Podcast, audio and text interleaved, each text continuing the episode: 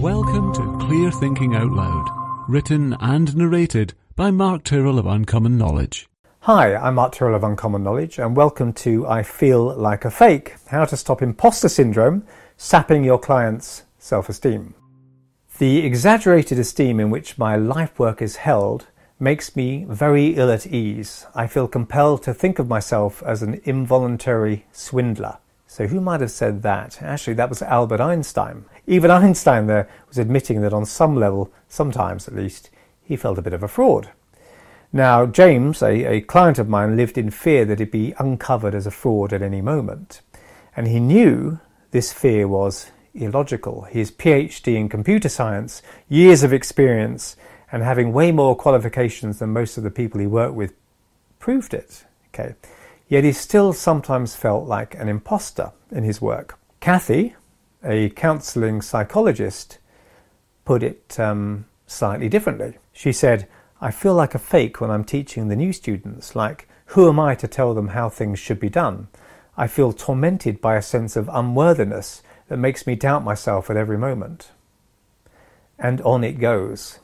Person after person feeling that they shouldn't really be, they're just getting away with it, you know, in, in their situation in life. Qualified, able, and conscientious people feeling tormented by thoughts of not being the real deal fears of being found out, exposed, and uncovered as the imposter they feel themselves to be rip away at their self esteem like an inner sadistic heckler who just won't shut up. Imposter syndrome is something to be overcome in order to thrive in life and work as well, especially when, objectively speaking, you are the real deal. So, what do we know about imposter syndrome? Well, we know for one thing that it can shrivel self esteem, but also derive from low self esteem. Um, feeling like you're a fraud really means feeling unable to internalize one's own achievements and abilities and talents. And it's often accompanied by feelings of being overvalued, perhaps, by other people, a discomfort with positive feedback. And in this way, we can see that it has parallels with low self-esteem. You know, people with low self-esteem uh, tend to feel uncomfortable, even affronted by compliments or positive feedback.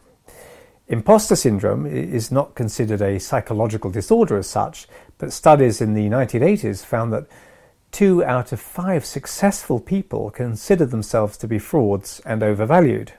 Okay, so that's a lot of successful people feeling not like the real deal.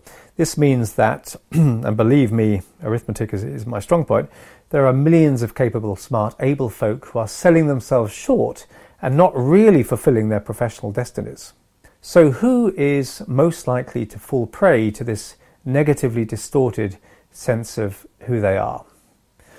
Well, guess what? It's those good folks who tend to be efficient skilled, conscientious, and prone to guilt who are most likely to experience imposter syndrome.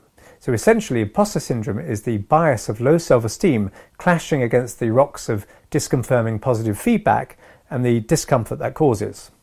We feel fraudulent when we feel overvalued. In a way, imposter syndrome is delusional. But don't get me wrong here. You know, there, there are real imposters and fake imposters, so to speak. Imposter syndrome isn't a psychotic delusion. You know, people uh, with imposter syndrome understand cognitively that they that they are qualified and experienced enough. It's not that that's the problem. It's a feeling. It's just that they feel that they're not really up to the position they occupy. That somehow there's a lurking doubt that they're not really, you know, who they should be, okay, or who they appear to be. Now, of course, some people really aren't up to it. The uh, Dunning Kruger effect, where people feel uh, more qualified than their, their skill actually demonstrates, is, is, is quite a thing as well. Um, but a genuine imposter, for example, might well have gaps in their skills, gaps in their knowledge or ability that gets in the way of doing their jobs well and can lead to problems. Real imposters, however, tend to have an elevated rather than a diminished sense of entitlement and rarely worry about feeling fraudulent. Okay, one aspect of a psychopath, for example. Not all frauds are psychopaths, but One aspect is very low neuroticism, not tending to worry about stuff. Uh, you know, they're much too busy being fraudulent to worry about being frauds. Now, then there are those who are not fraudulent but incompetent, and there are two kinds of incompetence. The first, know that they're inept, recognize they're not up to it, and seek to put matters right, either by getting suitable training or looking for another position more suited to their skill level. The second kind of incompetent uh, don't know it and just keep bungling along, assuming they're doing a wonderful job. The long and the short of it is that imposter syndrome is not some kind of psychotic delusion, but more a bias of feeling. So, how might we be able to help people transcend imposter syndrome, this most pernicious of self limiting distortions? Well, tip number one don't try to argue them out of it. Okay, but people have probably already tried that. Like any self esteem issue, imposter syndrome is a kind of extremist thinking, a belief, and beliefs can be strong. Even if they're self damaging ones, they can be cherished to the point that some people are prepared to die for beliefs, as we know. So just contradicting someone's belief system uh, with good intentions can be disrespectful and diminish rapport with that person. So my point here is that a strong belief can sometimes be strengthened rather than weakened by direct, though well-intentioned, contradiction.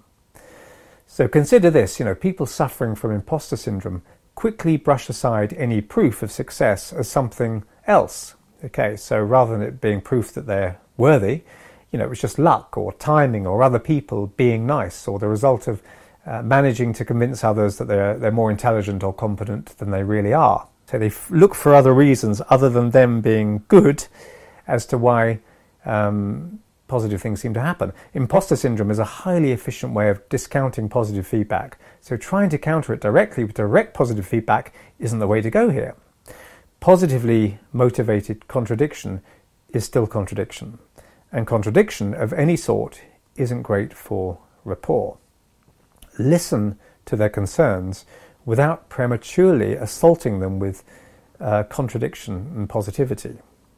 As when approaching any form of extreme belief, we need to be both subtle and respectful if we're to have any hope of modifying our clients' feelings or loosening them, their beliefs and their perspectives, so that different facets of life can come into view. Tip number two bring in Dunning Kruger rather than confronting someone's negativity head on, I might later in the conversation, perhaps as a non sequitur, so it's more attention focusing, say something like, You know, I can't help being reminded by all of this of the Dunning Kruger effect.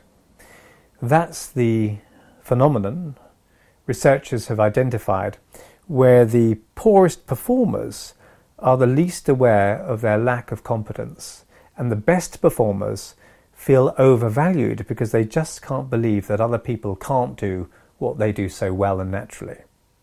Then I change the subject and talk about something else.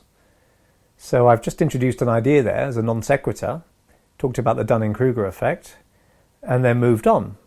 And this is an ex- example of seeding an idea for the unconscious mind, maybe coming back to it later on. Okay. And for seeding to work, it should be presented as indirectly as possible and left alone long enough to take in the mind of the listener, undisturbed by the conditioned responses of the conscious mind. Describing known patterns, such as both the Dunning Kruger effect and imposter syndrome, is a great way of presenting reality objectively and leaving someone to pattern match themselves for themselves. Okay. If you plant a seed in the earth, you need to leave it alone for a while to let it grow. This allows them to see the truth of their own cognitive distortion more easily from the outside, thereby loosening its grip on them. Okay, and it's very different from me just saying, oh, you know, you've just got imposter syndrome or something.